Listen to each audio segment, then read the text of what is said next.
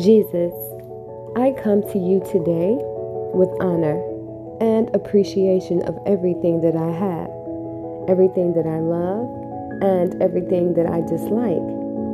With this unconditional trust in you, I patiently wait for the restoration of brokenness in my life. Correct everything wrong inside of my home, my health, and most importantly, my heart.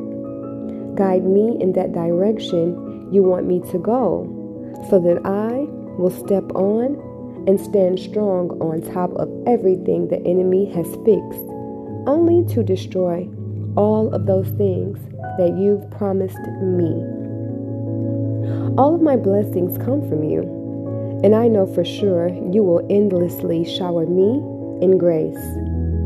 Jesus, please stitch my heart back together for my healing, to help me survive the unnecessary hardships from the enemy that has my soul under attack with all things that were never sent by you and are silent obstacles that block abundant blessings. All faith, no fear. The priority of protection.